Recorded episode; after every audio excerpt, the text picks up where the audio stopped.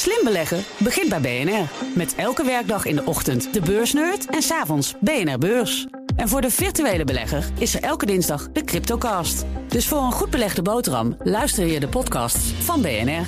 Blijf scherp. Ja, normaal gesproken vragen we gewoon even hoe gaat het met jullie vakantie. Want, uh... Ja, ik ben vorige week uh, uh, begonnen.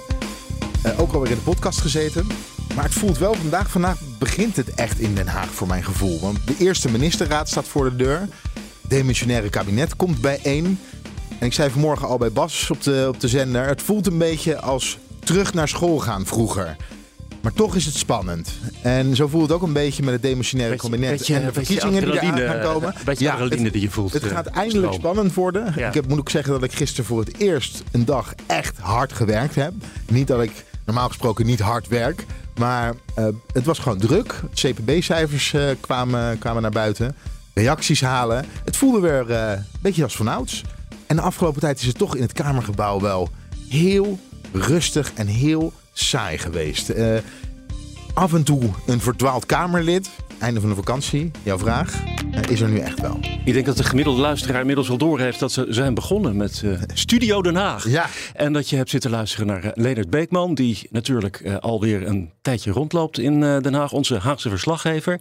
Mijn naam is Martijn de Rijk en we hebben ook een gast vandaag. Misschien kun je jezelf even snel voorstellen. ja, goed. Mijn naam is Mauk Bresser en ik ben vanaf oktober de voorzitter van de JOVD. En we gaan het met jou hebben over, en dat doen we in het tweede deel van dit programma, over uh, de koers die de VVD, zeg maar de grote, de grote partij die boven jullie hangt, uh, ja. straks moet gaan uh, inslaan bij de verkiezingen. Maar wij gaan eerst eventjes, Leonard, gewoon eventjes deze week bekijken. Um, want ja, uh, er is een enorme berg huiswerk uh, richting het kabinet geschoven. Ja. Zo, zo, zie ik dat altijd graag. Hè, uh, het CBS allereerst met een kleine recessie in, mm -hmm. in de papieren. En dan natuurlijk het, het, Centraal Planbureau, wat voorspelt dat dat, nou ja, voor het komend jaar misschien een beetje langzaam een beetje beter gaat. maar niet heel erg spectaculair. Ja, het MEF kwam gisteren uit. Er stonden zowel wat goede... macro-economische verkenningen. Ja, precies. Ja. Fijn. Daar, dat dat Ja, Mark Beekhuis ook altijd. ja, de dat zijn, technische termen eventjes verduidelijken. Ja, dat is ook de econoom in mij die dat, eh, die dat roept. Ja. Eh, zowel goed nieuws. En de economie gaat toch een klein beetje groeien. Eh, werkloosheid blijft laag. Koopkracht van de gemiddelde Nederlander neemt toe. Eh, inflatie daalt ook.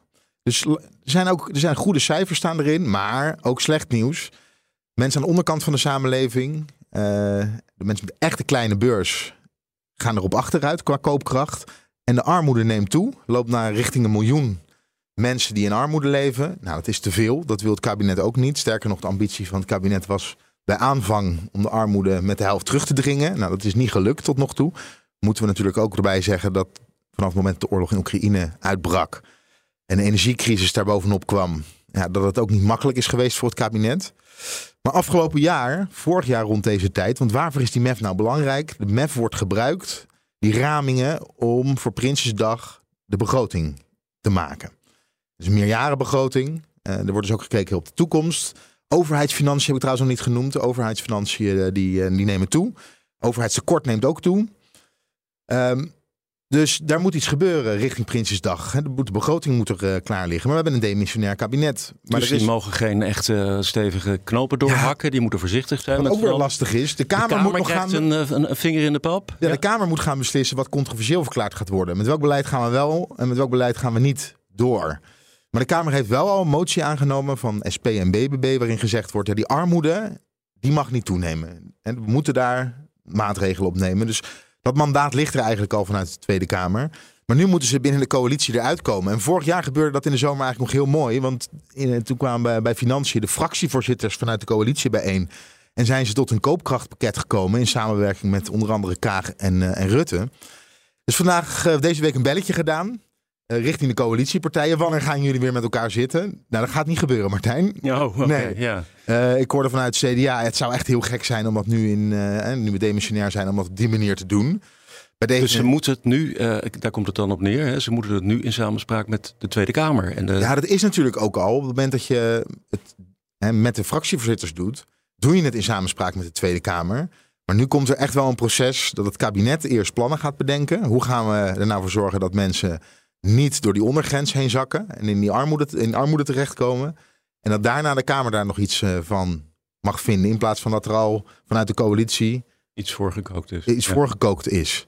Ja, en dat zegt ook wel iets over de sfeer binnen de coalitie natuurlijk. Hè, het, het, is het is nu niet goed genoeg om. Het wordt wel gezien als een belangrijk thema. om nog met elkaar over te gaan praten. Ja, maar, maar dat, dat, dat suggereert toch dat hè, met die aanstaande verkiezingen. dat er eh, onderdelen in zitten die in die verkiezingen van belang kunnen gaan zijn. ja, En welke onderdelen zijn dat dan? nou, hoe ga je het betalen? Ik ja, denk dat het ja. allerbelangrijkste Ja, is. want iedereen eh, die wil wel eh, wat aan de armoede doen. Maar de vraag is: gaan we belasting verhogen of gaan we bezuinigen? Ja, want eh, Hazekamp, eh, de directeur van het CPB, heeft ook gezegd. We kunnen het niet meer incidenteel oplossen, wat de afgelopen tijd wel gebeurd is. We moeten nu structureel moeten we kijken hoe we het gaan aanpakken. Want het is een structureel probleem. Ja, dan heb je denk ik maar twee smaken, maar eigenlijk drie. Eh, je kan de lasten gaan verhogen, je kan bezuinigen. En de laatste is, je kan de staatsschuld verder op laten lopen. Maar of daar nou genoeg steun in de Kamer voor is, dat weet ik nou, niet. niet alleen dat. Ik heb de afgelopen tijd toch ook een paar keer met eh, de Nederlandse Bank gesproken hierover. En die zijn daar heel duidelijk in hoor. Daar moet niet Ook zijn staatssteun, hè, maar le- staatsleningen, hè, de, de Ja, afsluiting. ja zeker. Ja, ja. Ja, Maar de Nederlandse bank die is er heel duidelijk over. Dat mag niet ten koste van het begrotingstekort gaan. Die zeggen echt van jongens, zorg er nou voor dat er weer buffers ontstaan. Voor, eh, dat er, eh, nou, voor momenten dat er weer problemen zijn. Die, die loopt al oplo- op. Ja, Ook wil- zonder dat je extra geld erbij leent. Rente is hoog. precies. Eh, dus het kabinet moet ook steeds meer eh, aan rentelasten betalen. Ja, dat, en dat gaat ook ten koste van beleid uiteindelijk. En ik las ook dat die onderuitputting, dat wil zeggen dat ze het niet voor elkaar krijgen vaak om het geld uitgegeven te hebben in de, in de komende jaren. Eh, met die hele grote plannen die ze, die ze allemaal in de koker hadden eh, op het gebied van nou, milieu en zo.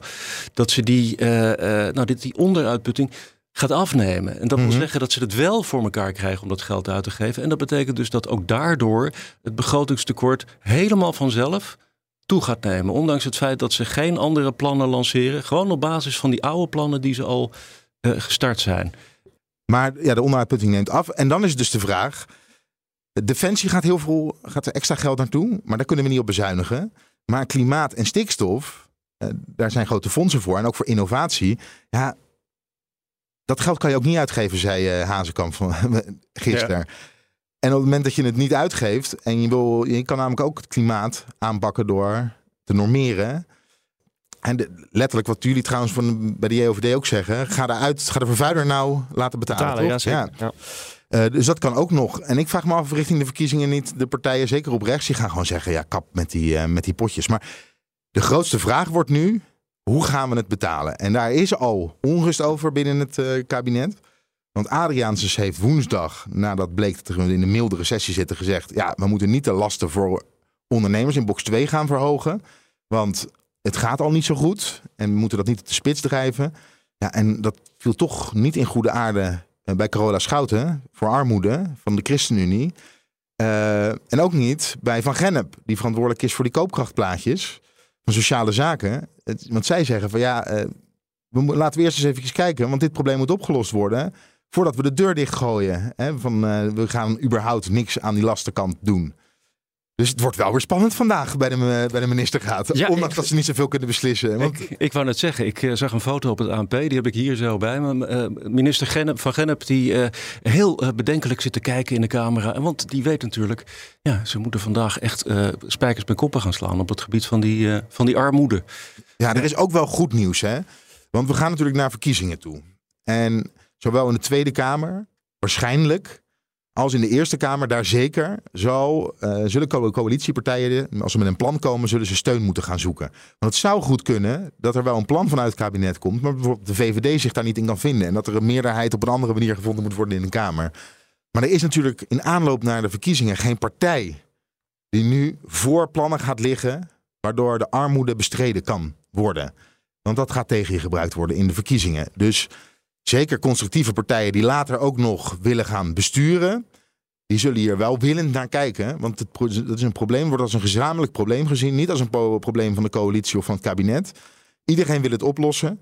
Dus ja, eh, er zal wel een hoop wil zijn in de Kamer om tot een oplossing te komen. Alleen dan is de vraag van welke koers gaat er gevaren worden. En ik weet niet hoe, hoe jij ernaar kijkt, eh Mauk, maar ik heb zo'n vermoeden dat er, ehm, dat er een compromis gevonden gaat worden tussen een beetje zwaarder belasten en een klein beetje bezuinigen. Ja, waarschijnlijk wel. Ehm, maar dat betekent wel dat er keuzes worden gemaakt. En dat roep, daar roepen wij ook toe op in ons stuk. Dus Ja, wat dat betreft wel belangrijk. Het is beter dan wat we de afgelopen jaren hebben gezien... dat er maar zakken geld tegenaan gegooid worden... omdat het toevallig kon. Eh, Ja. en dat we daarmee maar hopen dat het probleem wordt opgelost. ja, dat is wel grappig dat jij dat zegt. De afgelopen tijd, de vorige koopkracht, eh, het pakket dat vorig jaar gemaakt is, zowel het eerste pakket als het energieplafond waren generieke maatregelen. En eigenlijk alle economen en alle planbureaus hebben daar vanaf begin af aan over gezegd: doe het niet op die manier. Want het is ongericht, kost onnodig veel geld. Eh, maar ja, omdat er vorig jaar vrij laat mee begonnen is om eh, tot maatregelen te komen, ook pas in augustus, moest dat allemaal onder stoom en kokend water. En ge- gerichte maatregelen, eh, maatregelen lukte toen niet. Dat moeten ze nu wel doen. Ondanks dat Partij van de Arbeid en GroenLinks bij de voorjaarsbesluitvorming, hè, de aanpassing van de begroting, al riepen: laten we nou nu eh, alvast in actie komen. Want vorig jaar hebben we gezien dat we veel te laat waren. Nou, toen wisten we nog niet dat het kabinet zou vallen. Maar het feit dat het kabinet gevallen is, heeft deze situatie natuurlijk wel weer. Daardoor is deze situatie wel weer lastiger geworden. En het is wel een onderwerp, want we hebben het veel gehad over waar de sfeer in het kabinet eh, slecht door was. Stikstof en migratie hebben we het over gehad. Asiel. Eh, maar iedereen wist ook wel, als je een klein beetje ingevoerd was, dat het hele vraagstuk hoe gaan we in de toekomst dingen betalen, dus echte vraag lastenverzwaring of bezuinigen, ja, dat hing ook al heel lang in de lucht. Dat ze daar binnen de coalitie, en dat was ook al toen het, eh, eh, het coalitieakkoord geschreven werd, kwamen ze daar eigenlijk niet uit. Want D66 is nu op een hele progressieve tour.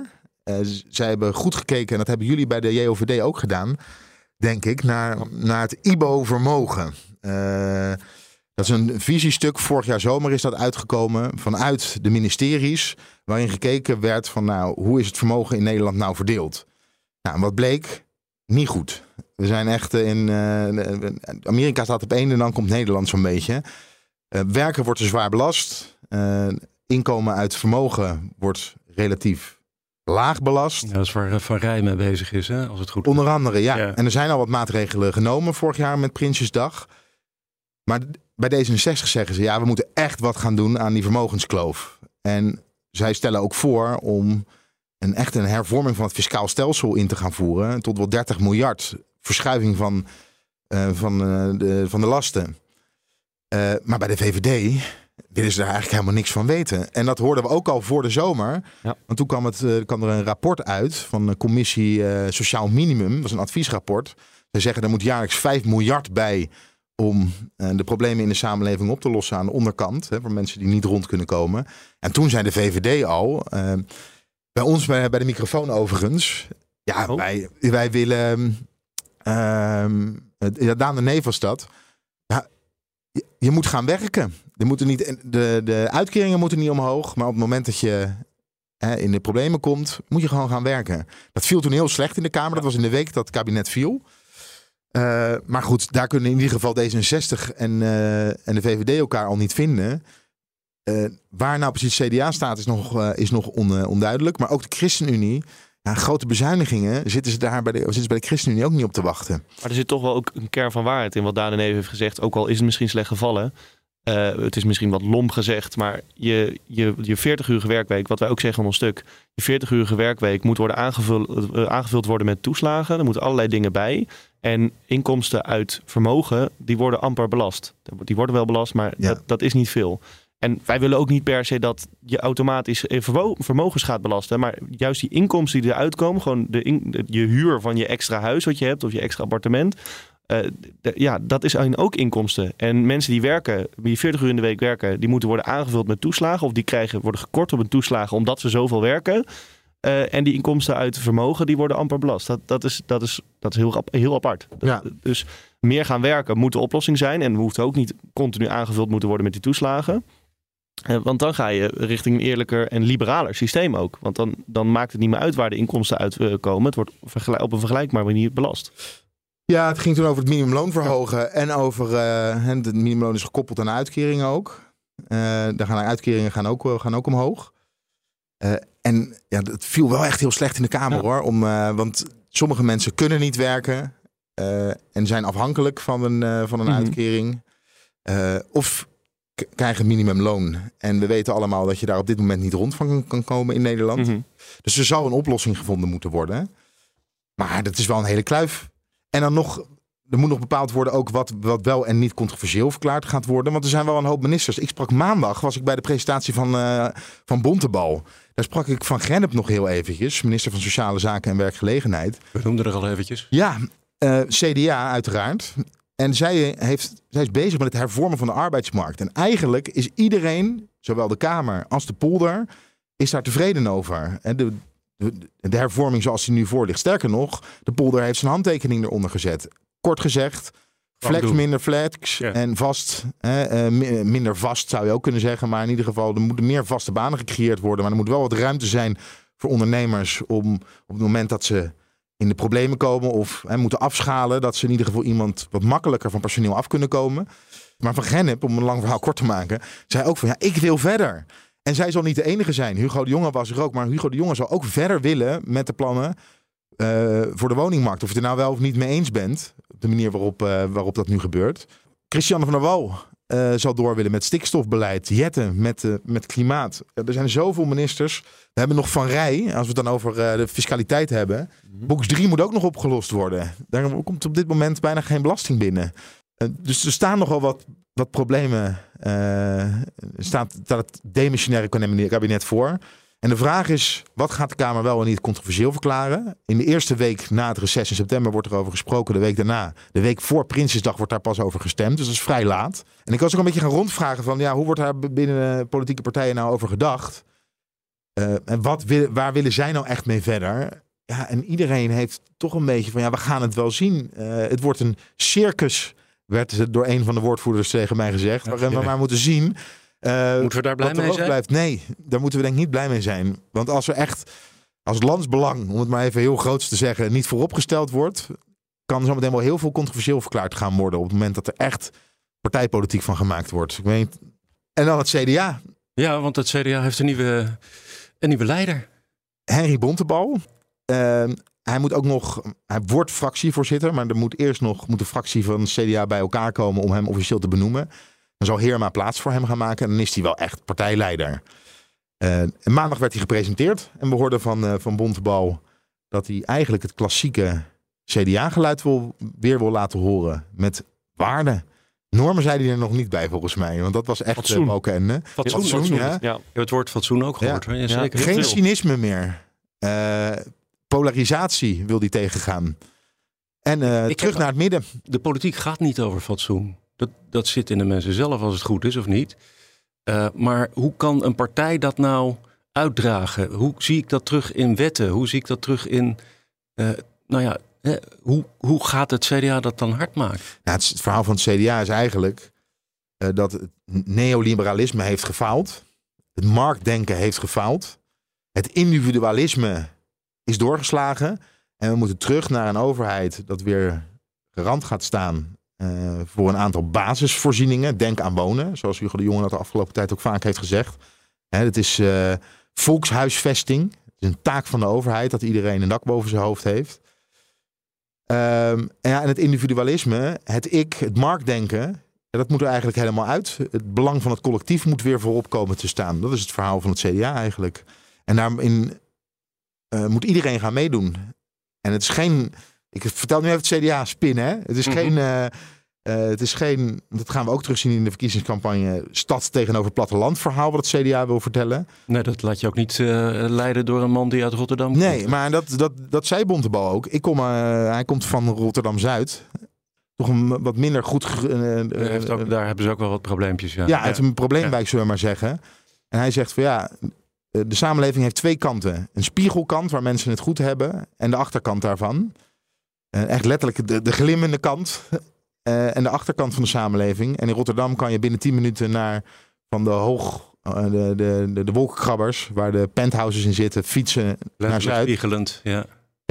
waar, eh, waar armoed troef is. En, en- maar dat is het verhaal van het CDA. En het is de vraag of ze, of ze het daarmee gaan doen. Ik moet wel zeggen dat de timing, eh, de lancering van Bontebal, Ja, was wel perfect. Vanaf maandagmiddag tot denk woensdagochtend is het over Bontebal gegaan. Ik vond het echt uh, enorm uh, opvallend hoor. Uh, vrijdag was al uitgelekt dat hij het zou worden. Ja, hij heeft me enorm gestoord trouwens dat het weer uitgelekt was. Ja, dat is natuurlijk goed, dat, is echt super slordig. ja. ja, en er is notabene ook nog eventjes en passant een, die Huibers, die partijvoorzitter, die is... die was eerder die week, opgestapt. Maandag ja. stapte die op. Ja, want die had nou ja, intern te horen gekregen dat hij toch wel erg laat was met de lancering van een, nieuwe, een nieuwe leider voor zijn partij. Terwijl andere partijen al duidelijkheid hadden gegeven. Ja. Uh, hij, hij vertrekt en uiteindelijk uh, wordt Bontebal het dus inderdaad. En toch, alle journaals openden met Bontebal is de nieuwe leider van. Uh, Jij hebt jezelf een beetje te verbazen. Ja, ja, vond ik, wel, vond ik wel, wel, wel knap ergens hoor. Want dan heb je het ook wel heel erg keurig netjes precies in dat, in dat uh, komkommer. Uh, uh, tijd uh, gat uh, werden te parkeren. En, en, sterker nog, het CDA wilde, dat hoorde ik dan intern bij het CDA, eigenlijk wilden ze het nog een beetje later doen. Oké. Okay. Nou, dat was misschien. Ja, maar dat is, dat is eigenlijk tegenstrijdig met het verhaal van Huibers. Ja. Dat, dat wees jij mij op. Ja. Die toch veel kritiek kregen omdat er nog geen, uh, geen lijsttrekker bekend was. Ja. Vergeet niet, we hebben het nog steeds over een partij die op dit moment op zes uh, zetels in de peilingen staat. Uh, dus ja, dat is toch knap dat je dan, dat, dat je dan zo veel aandacht weet te genereren. Ik bedoel, dat vind ik mooi. Goed gedaan. Ja, dat is, het is in ieder geval. De spindokters bij het CDA hebben dit heel ik, goed. Ja, ze hebben dat heel goed bedacht. En het was ook wel weer grappig om te zien hoor. Want alle prominenten waren uitgenodigd. Balkenende was er niet, moet ik zeggen. Het was een klein zaaltje in, uh, in Amersfoort. En we zaten, we zaten ja, in een soort van... Uh, crematorium zag ik op... Uh... Nou ja, het was geen crematorium. Het was geen crematorium. het, was, het was bij een parkje en je kon er van alles. Het was een... Het was een grote schoorsteen op. Ja, Vandaar dat mensen op Twitter meteen begonnen te roepen... dat is, lijkt wel een crematorium. Ja, Maar het was toch... Het was allemaal heel klein voor een ooit zo grote partij. De lancering van, van Bontebal. Maar Hugo de Jonge stond er. Uh, uiteraard Wopke Hoekstra. Buma was aanwezig. Uh, nou, en allemaal even enthousiast. Allemaal even enthousiast. Volgens mij kon ik wel aan Wopke Hoekstra zien dat hij het er misschien wel een klein beetje moeilijk mee had. Dat hij. Uh... Nou ja, het is natuurlijk logisch. Hij, maar hij heeft zichzelf uiteindelijk toch teruggetrokken. Dus, Ja, maar het is. Kijk, als bestuurder. Als bestuurder zou, hè, geeft hij zichzelf waarschijnlijk een dikke voldoende. Maar als partijleider zal hij zelf ook vinden dat is niet gegaan zoals ik wilde. De manier waarop ik geworden ben.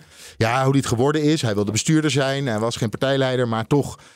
Je, hij gaat weg bij een CDA dat in de peilingen op uh, nou, tussen de zes en uh, tien zetels staat of zo. Ja. Uh, en Bontebal, ja, hoe presenteerde hij zich nou? hij was wel een beetje zenuwachtig, moet ik zeggen. Ik ken Bontebal goed. hij, later ontdooide hij helemaal toen hij de interviews moest doen. Het is nog echt een onbeschreven blad. Is het. Veel mensen kennen hem niet. Uh, maar ook de manier waarop hij de media te woord staat. Hij is relatief kort pas in Den Haag, sinds 2021. Hij is al vast invaller geweest voordat hij vast Kamerlid werd. Onder andere voor Pieter Omzicht toen hij ziek was. En zijn burn-out had. Maar je merkt aan Bontebal, hij heeft pas sinds kort weet hij dat hij dit gaat doen. En hij moet nog helemaal in die rol groeien. Hij is nog geen gepolijst lijsttrekker op dit moment. Maar is dat dan ook niet een beetje jammer ergens? Want hij geeft nu gewoon uh, uh, direct antwoord op vragen, uh, eerlijk. Maar straks is hij misschien al drie stappen verder aan het denken hoe dat politiek allemaal voor hem gaat uitpakken. En dan komen er weer geen heldere antwoorden op onze vragen. Ja, nou ja, maar dat, dat laten we maar waarom, is dat dan, waarom is dat dan jammer? Want dat lijkt me juist heel positief. Nou ja, ik, ik, ik, ik, ik uh, vind het jammer als de helderheid weggaat. Ja, ja oh dat. Ja, ja, ja, ja, Juist als iemand onbeschreven is. Want we hebben het nu nee. best wel lang over de poppetjes. Maar ja. het verhaal. Oh, maar daar zouden we het niet over hebben. Nee, de inhoud. Ja, ja. nee, ik heb, het, ik heb wat podcasts teruggeluisterd. Daar hebben jullie het vaak over. Maar het gaat nu heel lang over het poppetje. Maar juist omdat iemand onbekender is, gaat het verhaal meer centraal staan. Nou, ja, maar ook het persoonlijk verhaal raakt. Dus dat probeert Bontebal in zijn filmpje. Raakt wel het verhaal van het, uh, van, het, van het CDA. Het verhaal dat ze nu willen vertellen. Hè? Die jongen uit Rotterdam. En maar dat hoeft toch geen probleem te zijn? Nee, dat is helemaal goed. Nee, ik merk ook dat hij veel krediet krijgt in de media op dit moment. Wat ook terecht is. Hè? Uh, ja, nou ja, ja. ja. Ja. toch? Als je nieuw bent. Ja, laat maar zien wat je kan. Wel, ja. ja. Zeker. En het, is, het, het, het, het, helpt gewoon dat het een aardige man is. Ik heb hem ook een aantal keer gesproken.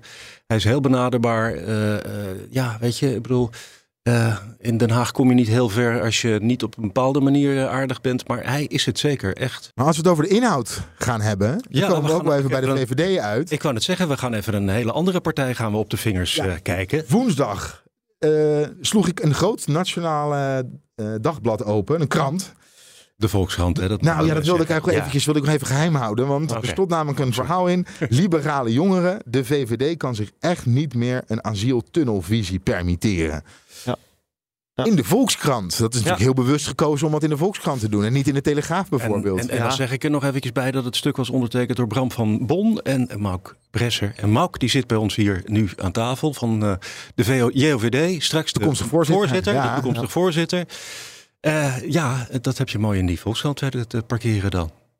Nou ja, eh, ook daar moet je soms een, eh, een, een, een, punt, eh, een punt kunnen maken. We hebben afgelopen jaar, ik, ik, ben nu, ik word voorzitter in oktober, maar afgelopen jaar samen met Bram en, en Michiel. Michiel is voorzitter, Bram is voorlichter, ik als politiek bestuurslid hebben wij heel erg bewust gekeken naar de thema's die we wilden agenderen. We hebben het veel gehad over kansongelijkheid, wat terugkomt in het stuk, over klimaat gehad, wat terugkomt in het stuk, compensatie, wat terugkomt in het stuk. Ehm, en we hebben daar de Volkskrant altijd een beetje in vermeden. Ehm, maar juist nu eh, wilden wij dit statement wel maken, omdat deze onderwerpen belangrijk zijn. En je kunt eigenlijk je kunt het veel beter trekken. Je kunt nog veel meer dingen benoemen, maar door de manier waarop het kabinet is gevallen, eh, wat je er ook verder achter eh, ziet of denkt en, en hoe je het politiek duidt, het kabinet is gevallen op het thema migratie. Met daarmee het, de, de grote kans dat het over migratie vooral zou gaan tijdens de verkiezingen. Ja, en wat mij dus aansprak in het stuk. Twee, twee dingen. Dus over inhoud gesproken. Jullie zeggen van maak er geen one-issue eh, verkiezingsthema van. Maar ga het over de echte problemen in Ja. de Nederlandse samenleving hebben. De andere problemen, zou je ook kunnen zeggen.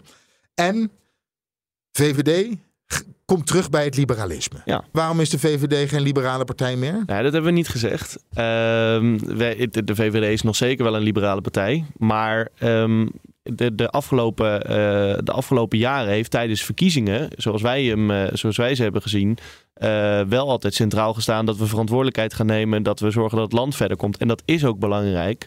Maar dan weet je ook niet precies meer waar de partij, ehm, eh, waar, waar de partij nou echt eh, op, op wil sturen met het land. Dus verantwoordelijkheid nemen en bestuur is belangrijk. Maar je moet ook visie hebben. Nou, ik wil geen. vi- Dat hele, Nee, het hele woord dat visie gaan we vermijden. Nee, nee, dat hele woord visie. Maar je moet wel een verhaal hebben op alle thema's waar je dan over gaat besturen. En dat is ook belangrijk. Ehm, het is belangrijk dat je gaat besturen, maar wat is dan dat verhaal? En nu op migratie gaan de VVD en de JOVD elkaar denk ik goed vinden. Eh, maar wij vinden het ook belangrijk dat op die andere thema's er ook oplossingen zijn. De kop boven het stuk is: eh, VVD kan zich geen asieltunnelvisie Ja. permitteren. Ja, ja dat tunnelvisie, dat is een, Dat is een andere Ja, ja, Ja, ja. ja, ja. Nee, maar dat liberalisme, vertel eens naar wat voor. een- Want jullie willen toch een beetje terug naar eh, de kernwaarde van het liberaal denken. Ja. Hè? En waar, waar staat dat liberaal, of het liberalisme volgens de JOVD voor? En wat is de VVD dan kwijtgeraakt? Of waar, waar, waar moeten ze naar terug? Nou ja, kijk, uiteindelijk wil je dat we. eh, het verschil tussen een, een, een sociaaldemocraat en een liberaal is. Dat je een liberaal wil dat we allemaal vanaf dezelfde eh, start, startpunt beginnen. En dat het niet uitmaakt wanneer je over de eindstreep komt. En een sociaaldemocraat wil je dat het op hetzelfde moment over die eindstreep komt. Dat het eindigen gelijk. Ehm, Ja. En wij willen dat, er, eh, dat de VVD daar weer meer naar terug gaat. Dus dat je- ze meer gaan redeneren vanuit die gedachte. Van oké, zorg dat we gelijk over die eindstreep. Daarom hebben wij het over kansenongelijkheid. Dat we, hè, dat, om het even simpel te maken, je zegt van iedereen moet de kans krijgen om zich naar zijn vermogens hè, naar zijn, naar- en ook naar zijn talenten te ontwikkelen in de Ja. samenleving. Ja. Maar niet iedereen hoeft huisarts te worden. nee, En niet iedereen hoeft topsporter te worden. Eh, hè, voor iedereen is er een andere eindstreep. Die, de- en, die, die ligt Ja, wat verder. lijkt, en dat wat- lijkt net alsof de sociaaldemocratie dat zegt. En dat zegt de nou, ja, sociaaldemocratie dat nee, was nee. mijn volgende vraag ook. Ja. Willen sociaaldemocraten dat dan wel? Dat iedereen... eh, Nee, volgens mij niet. Maar het gaat er meer om hoe je eindigt. Kijk, jij krijgt, iedereen moet een, een bepaald pakket aan kansen krijgen. Dat begint bij onderwijs. Dus zorgen dat iedereen het maximale uit zichzelf kan halen. En dan moet je daar vanaf dat punt zelf kijken wat je daarmee doet. Eh, Jij kan nog steeds fouten maken. Je kan andere keuzes maken in je leven. En als ik dan van het laddertje val? Nou, dan zijn er genoeg regelingen waarmee we dat kunnen opvallen. Ja, maar dan, zeg je, dan, dan, dan doe je dus eigenlijk daarmee iets wat veel meer past binnen die gedachtenwereld van eh, de sociaaldemocratie. Die gewoon zegt van eh, je moet dan op een gegeven moment toch maar eventjes naar de uitkomst van het, eh, van het proces kijken. Ja, dat klopt. Ja. Dus het is. Maar dat, dat, dat is, dat, dat is een, ja, dat, dat, dan kijk je meteen, ehm, dan kijk je meteen naar, naar wat er in, allemaal mis kan gaan. Maar het gaat, om, het gaat om dat startpunt. En dat startpunt is voor veel mensen eh, is dat anders. Eh, je moet het wel het maximale uit jezelf kunnen halen. En wat er onderweg gebeurt, daar, moeten, eh, daar moet een overheid ook wel voor zijn. Maar het begint bij het startpunt. En wij zijn ook natuurlijk de jongeren, de VVD-jongeren, liberale jongeren. Dus dat is voor ons ook het belangrijkste, waar je begint. Want daar zitten wij allemaal in die fase. Ja. Ehm, En dan zeggen jullie ook, ook aan het begin, dat start je carrière. Zorg ervoor dat mensen goed beloond worden. Op het moment dat ze hè, voor, voor, hun, voor hun arbeid. mhm. Eh, dat dat, eh, eh, jullie hebben het ook over, over onder andere eh, vermogen. Hè, dat dat de verdeling, hè, dus waar we het net al over hadden. Dat, Nou, we hebben het over de inkomsten uit vermogen. ja, inkomsten uit vermogen. Ja, we gaan, zijn niet ja. voor een vermogensherverdeling. Nee, nee, nee, Dat nee, nee, nee, dat wil ik je ook niet, eh, Nou ik ja, ook dat niet is natuurlijk uiteindelijk het enige wat echt telt. Hè? Want vermogen, dat is. Nou, je kan vermogen wel een, eh, herverdelen. Op het moment dat je dat, dat kan je wel via eh, belastingen doen. Maar je bedoelt het communisme. Dat je ja, dat gaan we. Dat, nee, Nee, nee, dat soort. eh, Nee, maar uiteindelijk gaat het uiteindelijk eh, gaat het natuurlijk om het inkomen wat je uit het vermogen haalt. Want het vermogen dat staat ergens en dat doet niks. Het inkomen, de rente die je erover binnenhaalt, Mhm. de, de, de, de koerswinsten die je erop haalt, die zijn uiteindelijk bepalend voor jouw inkomen. Ja. Dus ik Ja, maar over dat, ja, over dat. Je zegt Ja. eigenlijk waar je wieg staat. Ik, ik moest heel erg denken aan eh, het eh, boek van Sanne Schimmelpenning. mhm. Waarin hij eigenlijk ook zegt van ja, het maakt nu op dit moment heel erg uit waar je wieg staat. En voor een, lib en voor een liberaal zou dat, is dat, eh, hoor, je dat, hoor je daar niet achter te staan. Hè? Iedereen moet, waar je wieg ook staat, gelijke kansen krijgen. En het moet niet uitmaken hoeveel geld je ouders op de bank hebben staan. Mhm. Waar je later op kan wachten en op kan gaan zitten. Maar Dat daar, daar heeft ook. OCOVD ook echt voor gestaan. Wij hebben, wij hebben nog eh, door heel Den Haag eh, met een wieg gelopen en overal shots gemaakt van, en een film gemaakt van joh, het moet niet uitmaken waar je wieg staat. Sander Schimmelpenning is liberaal van het jaar geworden Ja, 2022. Dat eh, heb ik gezien, ja. ja. Ehm, het, ja, het, het is een boodschap die wij wel belangrijk vinden. En je moet, wij, wij moeten een beetje het tegenwicht gaan bieden. of dat weet het, de te- tegen gaan hangen bij de VVD. Voordat we willen verantwoordelijkheid nemen, willen besturen. Want je Ja. moet wel ergens. en ja, scholing is ook belangrijk erin. Ja. Ja. Nou ja, waar het een beetje op neerkomt is dat jullie kijken naar de VVD en zeggen van, nou die VVD is een soort van renteniersliberalisme. Dus het, hè, het, het, het, het, eh, het werken niet zozeer belonen als wel vermogen belonen. Want ja, dat wordt veel later, lager belast. Nou, het wordt, ik, ja, dat klinkt alsof het actief is, maar het wordt, het, het, het wordt, wel, het wordt vaak vergeten. Dat, eh, dat, dat, dat is het meer. En we moeten daar wel meer naar terug. Het is, eh, da- daarbij sluiten we het stuk ook af. Eh, Ga niet alleen voor je eigen schone oprit. eh, Ga terug naar het liberalisme. Oké, want het liberalisme houdt niet in, zoals ze dat bijvoorbeeld bij het CDA denken, in jouw ogen, dat eh, ieder voor zich nou ja, zorgt en, en, en de rest vergeet. Nee, dat, dat, dat is niet.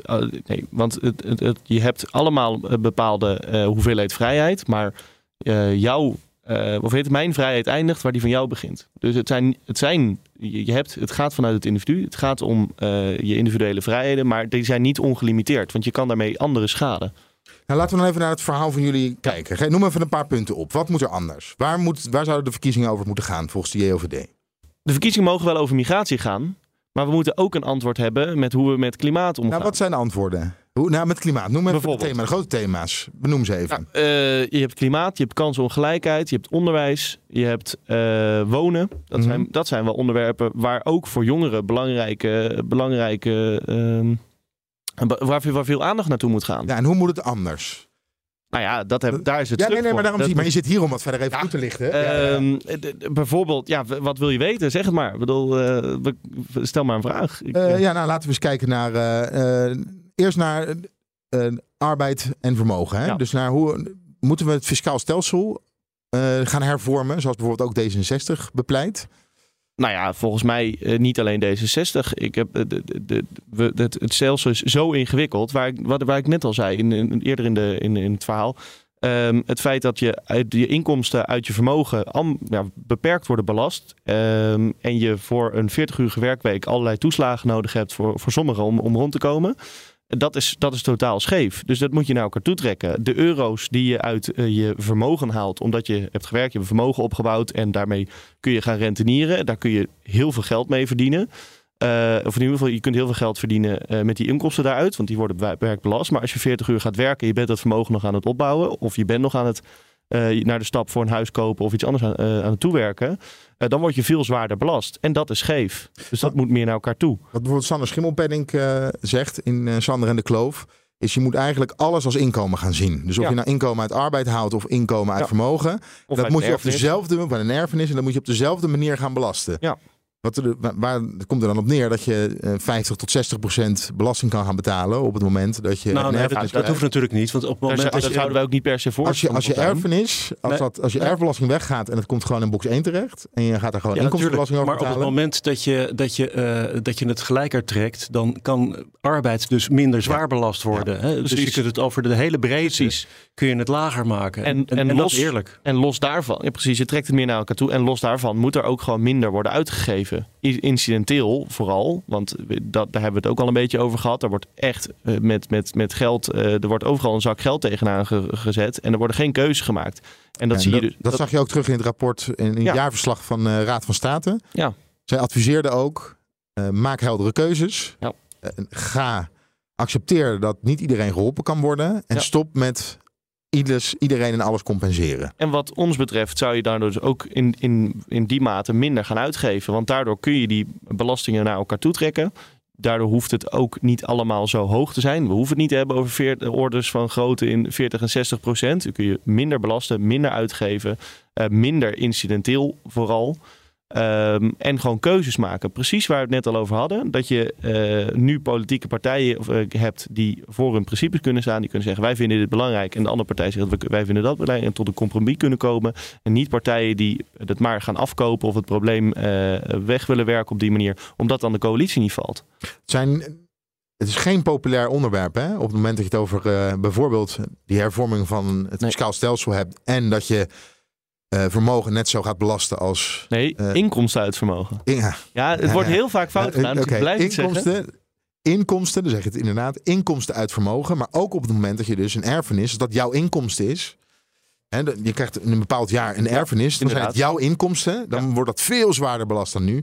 Heel. Dat is, er is, Ja, maar als je de rest van de jaren dan minder belasting betaalt over je ja, gewone goed, nee, salaris... maar, maar dan- er- je kan er een ideologische eh, discussie over voeren. Maar er zat ook in dat IBO-vermogen er zat een kleine enquête. En het belasten van eh, erfenissen eh, wordt als zeer oneerlijk ervaren als je naar die enquête kijkt.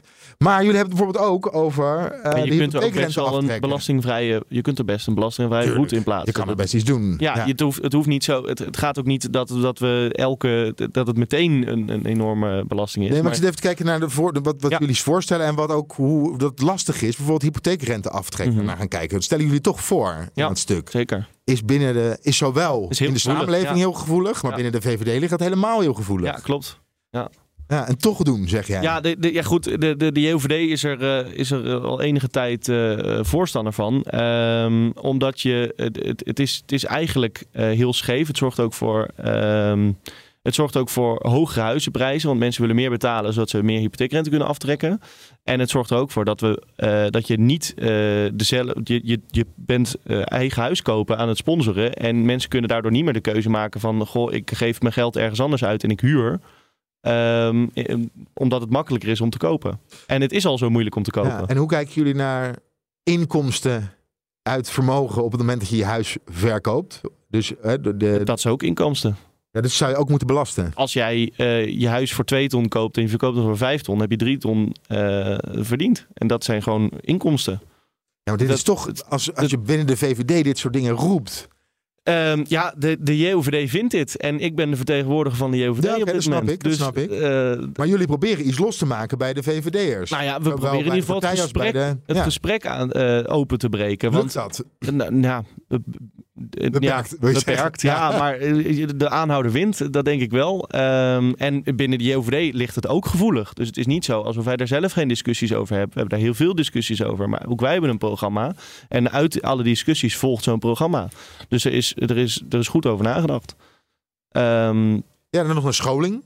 ja. En Eigenlijk de, de Luzak-colleges, eh, Ja. daar willen jullie vanaf. Jullie zeggen iedereen moet gewoon goed Nou, onderwijs krijgen. nee. Het moet niet meer nodig zijn om, eh, als je het, het- geld hebt... Het mag, kinderen- mag wel kunnen. Ja. Alleen eh, ons onderwijssysteem kan niet concurreren met eh, de particuliere, eh, de, het particuliere onderwijs. Dus, dus het is veel aantrekkelijker als je het kan betalen om naar particulier onderwijs te gaan dan het reguliere onder- onderwijssysteem. En het moet een keuze kunnen zijn. Maar het is hetzelfde als met alle onderwerpen die we net al hebben besproken. Het is geen keuze meer, omdat het gewoon veel aantrekkelijker is. Dus het is logisch dat als je het geld hebt, dat je je kind er naartoe stuurt. Want je hebt een kleinere klas, je hebt meer begeleiding. Je, kunt makkelijk, je bent flexibeler in eh, welke richting je opgaat met je profielkeuze. Het, het, het is makkelijker om die bijles even voor, voor de persoonlijke begeleiding te doen. En hoe los je het op?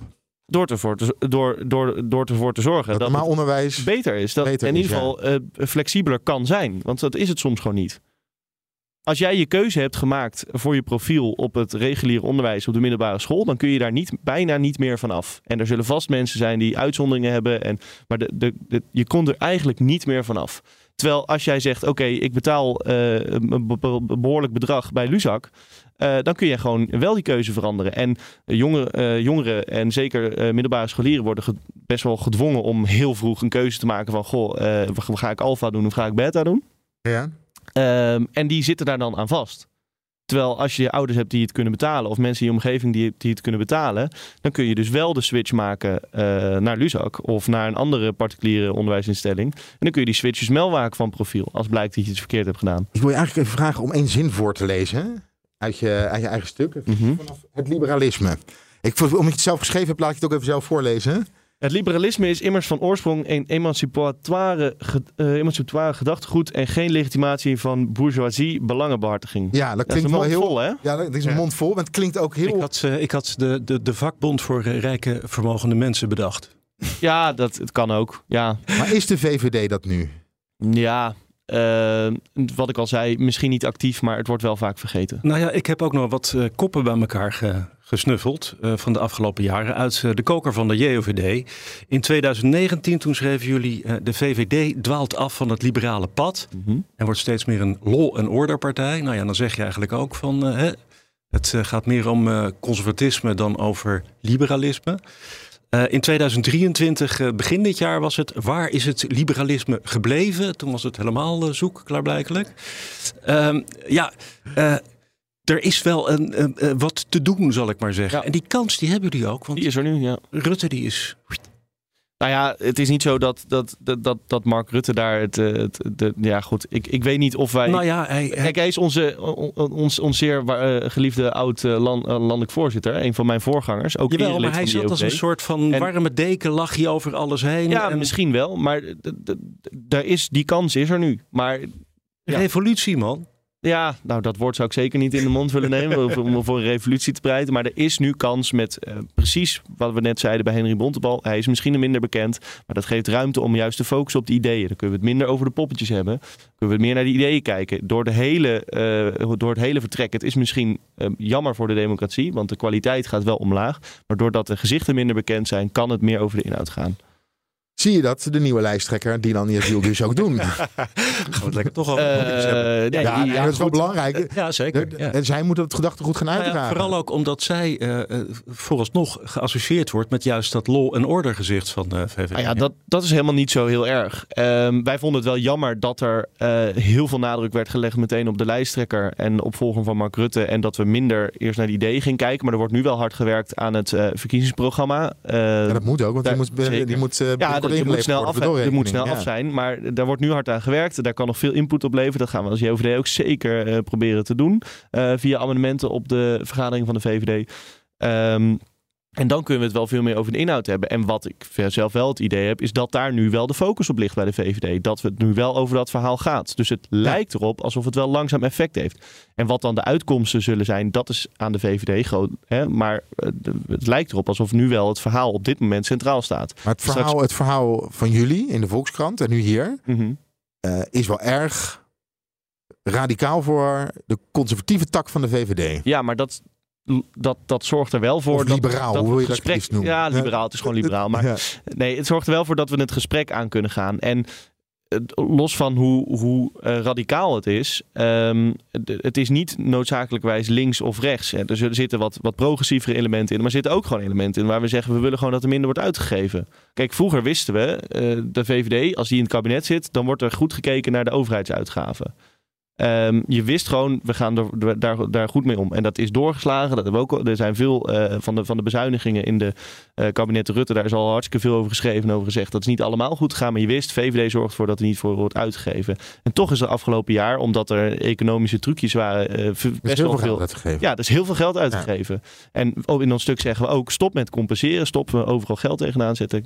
zorg ervoor dat we, dit, dat we die, die systemen, dat we er in ieder geval het gesprek over aangaan. En dat is ook precies wat wij willen doen. Dat is ook precies wat er nu nodig is richting uh, de verkiezingen. En gelukkig zien we wel uh, dat die discussies wel worden gevoerd binnen de VVD. Dat betekent die, niet de, dat... de JOVD wil iets teweeg brengen. We willen de discussie aanwakkeren. De discussie, ja. Maar wat, Daar voor zijn gevoel, wij ook voor. wat voor gevoel krijg je nou op het moment dat je met, met het verhaal aankomt bij de moederpartij? Hebben ze dan zoiets van, uh, heb je ze weer? Of uh, nou, heeft het echt impact? Ik heb amper, uh, amper negatieve reacties gehad vanuit VVD-kringen. Kijk, er zijn, wel, uh, er zijn wel discussies. En, en, niet iedereen is het ermee eens. En er zijn wel mensen die ook tegen me hebben gezegd: Nou, dit is wel een beetje dit en dat. Maar het zorgt er wel voor dat het gesprek op gang komt. En dat is uiteindelijk het doel. Dat is ook het doel van de JOVD. Uh, Pieter Oud noemde ons het, de, de veer in het liberale uurwerk. Mhm. En die rol proberen wij te vervullen. Die is juist belangrijk. Juist nu met zo'n leiderschapswissel.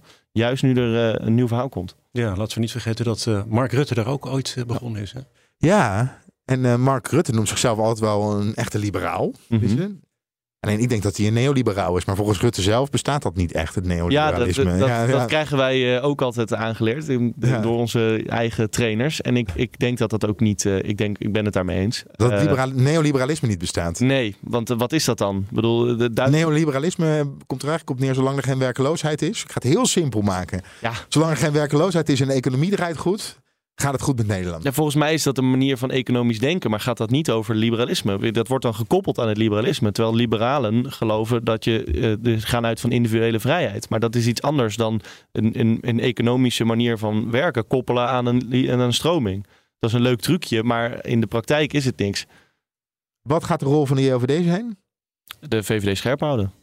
Wij, wij proberen in ieder geval dat het gesprek op gang komt. En dan nemen wij zeker, hè, de- de- er zitten wat, wat scherpe zinnetjes in. Dan nemen wij liever die rol eh, dat we wat scherpere zinnen erin plaatsen. En dat de discussie wordt aangewakkerd. Want dan hebben we het er wel over. Dat is uiteindelijk de rol van de JOVD.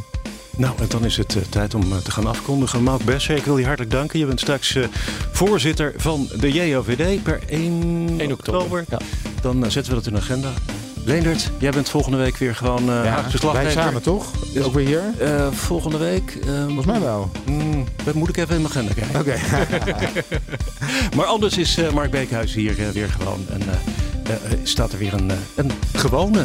Zoals mensen gewend zijn, Studio Den Haag. Dat Ja. bedoel ik. Nee, volgens mij ben ik volgende week. is, is Mark er weer? Ja, ja.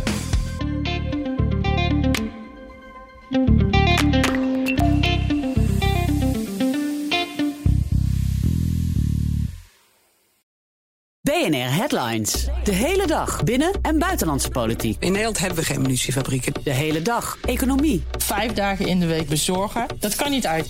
De hele dag technologie. Amerikanen weer op de maan. Heb je eigenlijk geen tijd, maar wil je toch op de hoogte blijven? BNR Headlines. Het laatste nieuws, maar dan in het kort. Ga naar je podcast-app en abonneer je op BNR Headlines.